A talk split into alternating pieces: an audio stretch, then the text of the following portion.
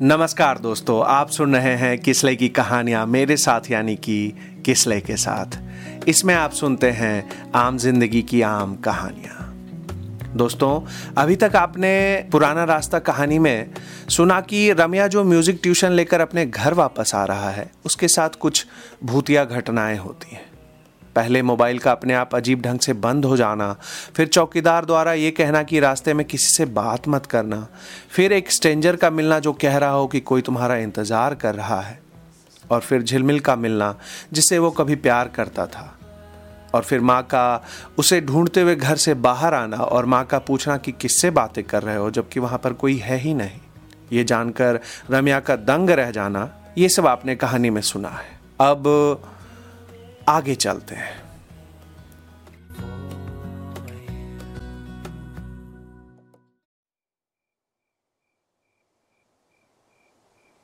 रात अपनी सरगोशी में है। रम्या अपने कमरे में सो रहा है। दीवार पर टंगी घड़ी की आवाज़ के अलावा पूरा घर बिल्कुल शांत है। तभी अचानक दीवार घड़ी की सुइयाँ चलना बंद हो जाती है और रम्या के कमरे का दरवाज़ा खुलता है।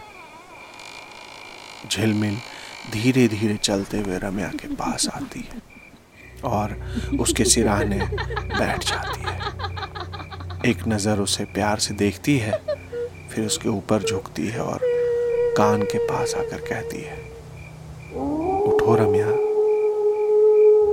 रम्या उठता है और सामने झिलमिल को देखता है। वो कुछ बोले, झिलमिल उसे चूमने के लिए आगे बढ़ती है।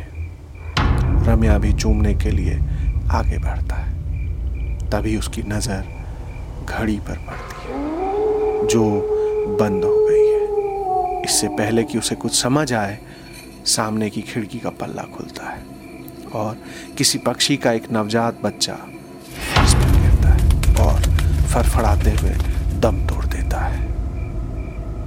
शरीर पर बिना रोए के फर्श पर पड़े उस पक्षी से थोड़ा थोड़ा खून रिसने लगता है। रम्या झिलमिल को अपने से दूर करता है और एकदम परेशान सा उस नवजात पंछी को देखने लगता है। झिलमिल पीछे से कहती है, क्या देख रहे हो रम्या? रम्या बोलता है, तुम्हें दिखाई नहीं दे रहा? झिलमिल कहती है, नहीं। रम्या पलटता है वो जैसे ही पलटता है, वो देखता है कि झिलमिल का चेहरा उस मरे हुए पक्षी की तरह हो गया है और उसके मुँह से खून रिस रहा है। रम्या बहुत ज़ोर से घबराता है। उसे लगता है उसका दिल बैठ गया हो। तभी उसकी नींद खुलती है। वो हड़बड़ा कर उठता है, घड़ी देखता है। दिन के बारह बज रहे हैं। उसे रियलाइज़ हो चुका है कि वो एक सपना देख रहा था। माँ कमरे में आती है और कहती है तो ठीक है ना, रम्या? रम्या माँ की तरफ़ देखता है, पर कुछ बोलता नहीं है। उसके दिमाग में वो सपना ही चल रहा है। माँ आगे कहती है, आज काम से छुट्टी ले ले और चल, कुछ खा ले। यह कहकर माँ जाने लगती है। रम्या माँ से कहता है, माँ कल रात तुमने सच में रिमझिम को नहीं देखा था। माँ रुकती है और कहती है, बारिश का कोई ठिकाना नहीं है। तुझे सही लगे तो जा और झिलमिल के पापा से मिल ले। ये कहकर माँ वहाँ से चली जाती है। रम्या सोचने लगता है कि माँ ने ऐसा क्यों कहा। वो खाना खाकर घर से निकलता है और उस शिल्प कला वाली दुकान में जाता है जहाँ वो काम करता है। सेठ उसे देखते ही कहता है, लेट क्यों हुए? आज कौन सा बहाना है? रम्या जो कभी हकलाता नहीं है, वो थोड़ा स्टैमर करके बोलता है कुछ नहीं अंकल, वो कल रात घर जाते वक्त बड़ी अजीब सी घटना हुई मेरे साथ। ओनर बोलता अच्छा ओनर इस तरीके से बोल रहा है जैसे उसके लिए कोई ये बात वैल्यू नहीं रखती है। रम्या आगे कहता है uncle I am not feeling well today आज मुझे छुट्टी दे दीजिए। रम्या जनरली हिचकिचाता नहीं है, पर पता नहीं आज क्यों इतना हिचकिचा रहा है। कल की घटना और वो ड्रीम उसे अपने में रहने ही नहीं दे रहा है, बल्कि बहुत ज़्यादा डिस्टर्ब कर रहा है। अंकल, इस बार उसे देखकर थोड़े गंभीर हो जाते हैं। उसके हालत को देखते हैं और बोलते हैं, ठीक है, आज की छुट्टी ले लो पर जाने से पहले गोडाउन में कुछ नए माल आए हैं। उन्हें वो कोने में जो बॉक्स पड़ी है ना, उसे हटाकर बस उन मूर्तियों को वहाँ रख देना। ज़्यादा वक्त नहीं लगेगा। उसके बाद चले जाना। रम्या, जी अंकल कहकर गोडाउन की तरफ़ बढ़ता है। रम्या सीढ़ियों से धीरे धीरे नीचे उतरता है और जहाँ मूर्तियाँ रखी हुई हैं, उस ओर बढ़ता है। अभी वो कुछ कदम ही आगे बढ़ा होगा कि उसे किसी के सुबकने की आवाज़ सुनाई देती है। वो आवाज़ की तरफ़ आगे बढ़ता है। तभी वहाँ से कुछ गिरने की आवाज़ आती है। वो डरा हुआ भी है और परेशान सा और उसकी सिट्टी पिट्टी तब गुम हो जाती है जब वो देखता है कि औरत से दिखने वाली स्टेच्यू फर्श पर गिरी हुई है और वो रो रही है। रम्या बहुत ज़्यादा घबरा जाता है और घबराहट में वो वहाँ से बहुत तेज़ी से भागता है। ओनर उसे भागते हुए देख रहा है।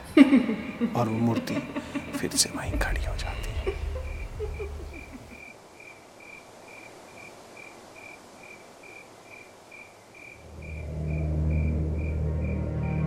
रम्या गंभीर सा लोकल बस स्टैंड पर खड़ा है। तभी दीपनगर जाने वाली एक बस आती है। रम्या बस में चढ़ता है। उसे ऐसा लगता है जैसे सब उसे ही देख रहे हैं। वो पीछे की एक सीट पर बैठ जाता है। बस चल पड़ती है। कुछ वक्त गुजर गया है। बस अपनी स्पीड से चल रही है, तभी तेज बारिश शुरू हो जाती है। रम्या खिड़की से बाहर देख रहा है, तभी अचानक उसे ऐसा लगता है जैसे दुल्हन के जोड़ों में झिलमिल कच्चे रास्तों पर पैदल बारिश में भीगते हुए जा रही है। वो अचानक से रुकती और रम्या को देखती है। रम्या एक पल के लिए चौंक जाता है। उसे जैसे कोई झटका लगता है। बस आगे बढ़ जाती है। रम्या एक पल के लिए सोचता है कि बस से उतर जाता हूँ, पर वो ऐसा नहीं करता। है और अपनी कलाई में पहनी घड़ी को देखता है। दिन के तीन बज रहे हैं। वो सोचता है, थोड़ी देर में दीपनगर पहुँच ही जाऊँगा। बस दीपनगर स्टैंड पर रुकती है। रम्या बस से उतरकर अभी कुछ कदम ही आगे बढ़ा होगा कि उसे एक गुदरी बाबा रोकते हैं जो अपना झोला टांगे, उसे ही देख रहे हैं। वो कहते हैं, कहाँ जा रहे हो बेटा? रम्या उसकी तरफ़ देखता है और कहता है, आपसे मतलब? गुदरी बाबा बोलते हैं, इस दुनिया में किसी से किसी को मतलब नहीं है बेटा, पर तुम जिस मतलब से जा रहे हो, वहाँ कुछ हासिल नहीं होगा। रम्या उस अजीब से इंसान को देखकर चिढ़ जाता है और बोलता है, क्यों फालतू में नसीहत देते रहते हो बाबा? आपको हिमालय पे होना चाहिए, यहाँ कस्बे में नहीं। जाइए यहाँ से। और ये कहकर वो एक टुक टुक पकड़कर निकल जाता है। वो अंदर ही अंदर बहुत फ्रस्ट्रेटेड है। गुदरी बाबा उसे ही देख रहे हैं।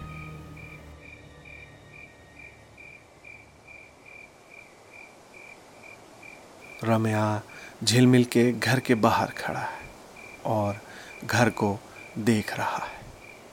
उसको देखकर ऐसा लग रहा है जैसे कोई पुराना घर अब खंडहर में तब्दील हो रहा हो। टूटा हुआ गेट, काई से भरी दीवारें और टूटी लटकी हुई लाइट्स देखकर रम्या को लगता है जैसे इस घर में जाऊँ कि नहीं जाऊँ। तभी पीछे से हाथ में पन्नी लिए एक आदमी जो अपनी उम्र से ज़्यादा बूढ़ा लग रहा है। उसकी पीठ पर हाथ रखता और कहता है, रम्या, तुम?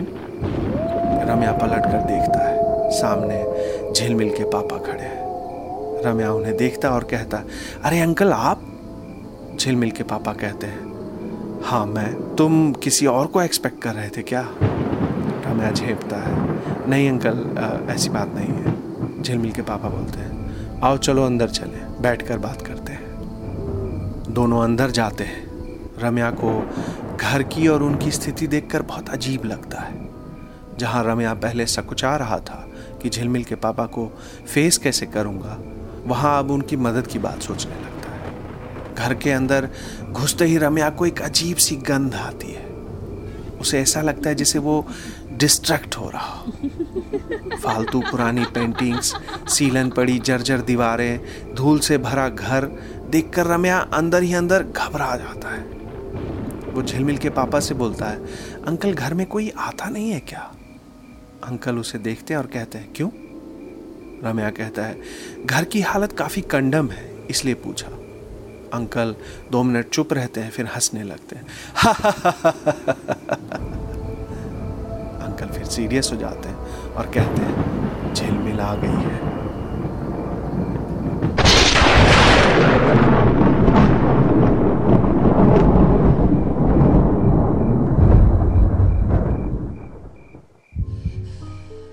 बात सुनकर रम्या का दिल ज़ोर से धक धक करने लगता है। अंकल कहते हैं, बैठो। रम्या बैठ तो जाता है, पर उसके पसीने छूट रहे हैं। अंकल आवाज़ लगाते हैं झिलमिल बेटा, देखो कौन आया है?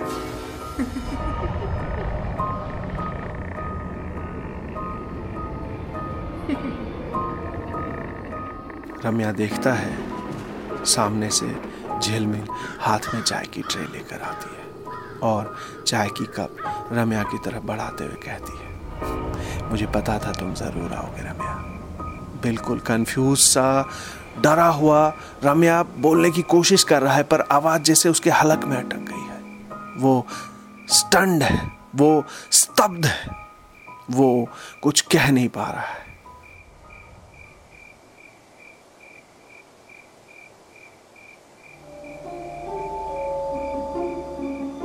सब लोग चाय पीते हैं। कोई कुछ बोल नहीं रहा। है तभी झिलमिल के पापा कहते हैं, बेटा, तुम लोग बातें करो। मुझे कॉफिन की तैयारी करनी है। कुछ काम बचा हुआ है। मैं तुमसे थोड़ी देर में मिलता हूँ। रम्या की तो जैसे सिट्टी पिट्टी गुम हो जाती है।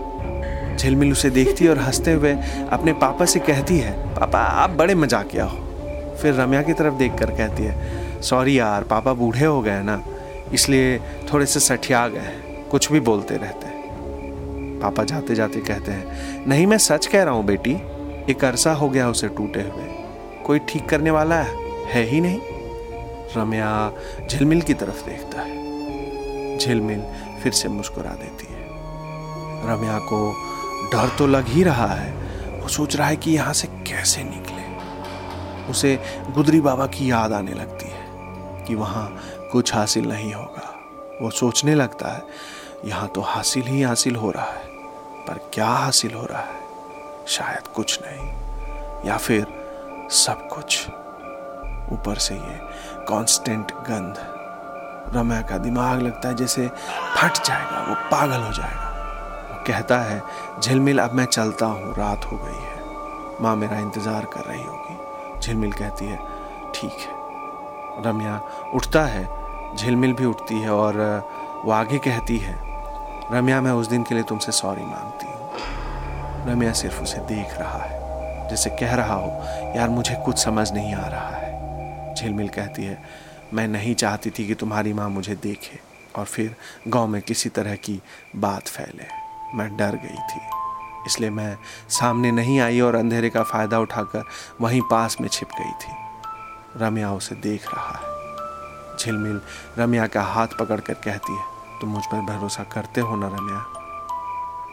रम्या को फिर से जैसे करेंट सा लगता है। वो उसकी तरफ़ देखता है। झिलमिल की आँखों में आँसू है। रम्या के मन में चल रहा है कि ये कितने दुख सह रही है। ओह, मुझसे देखा नहीं जा रहा है।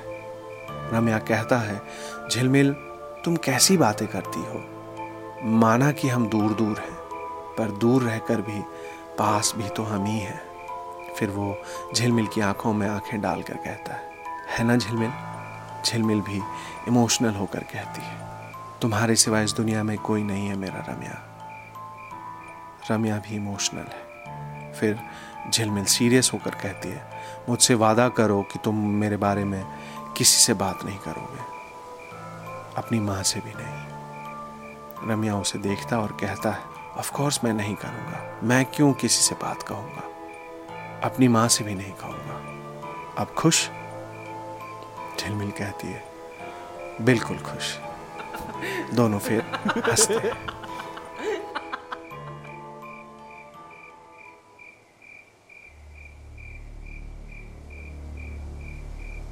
झिलमिल कहती है, रात गहरा रही है, आगे कब्रिस्तान है। मैं वो पार करा देती हूँ, वहाँ से तुम चले जाना। रम्या के मन में भय होता है, पर वो तो झिलमिल के प्यार में पड़ा हुआ है। वो कहता है, नहीं नहीं, मैं चला जाऊँगा, तुम रहने दो। झिलमिल अचानक गुस्से में कहती है, मैंने कहा ना, मैं तुम्हें पार करा देती हूँ। रम्या मनी मैन चौंकता है और सोचता है, यार, ये इतनी ओवर रिएक्ट क्यों कर रही है? पर वो कुछ कहता नहीं और चुपचाप झिलमिल के साथ बाहर निकलता है। झिलमिल कब्रिस्तान के आखिरी दीवार तक जाती है और कहती है, जाओ रम्या, अब तुम्हें कोई परेशान नहीं करेगा। रम्या मन में सोचता है, मुझे कौन परेशान करेगा?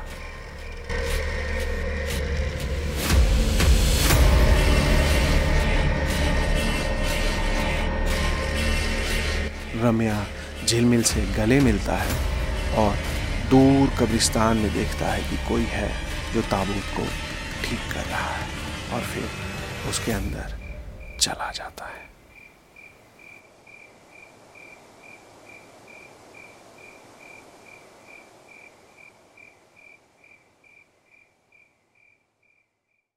मोहब्बत बरसा देना तू, सावन आया। तेरे और मेरे मिलने का मौसम आया तो दोस्तों, यहाँ पर हम कहानी में ब्रेक लेते हैं। अगला एपिसोड 15 अगस्त को आएगा। सभी को स्वतंत्रता दिवस की अग्रिम बधाइयाँ देते हुए मैं यही कहना चाहूँगा कि अगर एपिसोड सुनकर मज़ा आ रहा है तो अपने फ्रेंड्स फैमिली अपने सर्कल ऑफ़िस स्कूल जो भी जगह हो, सब जगह इस कहानी को शेयर ज़रूर कीजिए। क्योंकि शेयर इज़ केयर। इसके अलावा मेरी लिखी हुई किताब सफ़र, लेखक किसले किंदम को अमेजन से ज़रूर खरीदें। मेरे किसी भी अपडेट की जानकारी आपको मेरे सोशल मीडिया से मिल जाएगी। आपको बस फॉलो करना है किसले की कहानियाँ को इंस्टाग्राम और फेसबुक पर। दोस्तों, अगर आप सच में मेरे साथ दिल से जुड़ना चाहते हैं कोलाबरेट करना चाहते हैं तो मुझे मैसेज ज़रूर कीजिए। इसके अलावा, अगर कहानी सुनने के दौरान आप किसी तरह से आहत होते हैं तो हम आपसे माफ़ी चाहते हैं।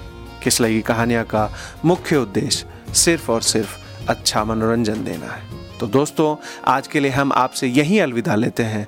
तब तक सुनते रहिए किसले की कहानियाँ मेरे साथ, यानी कि किसले के साथ on Amazon Apple Spotify Gaana dot com और गूगल पॉडकास्ट पर।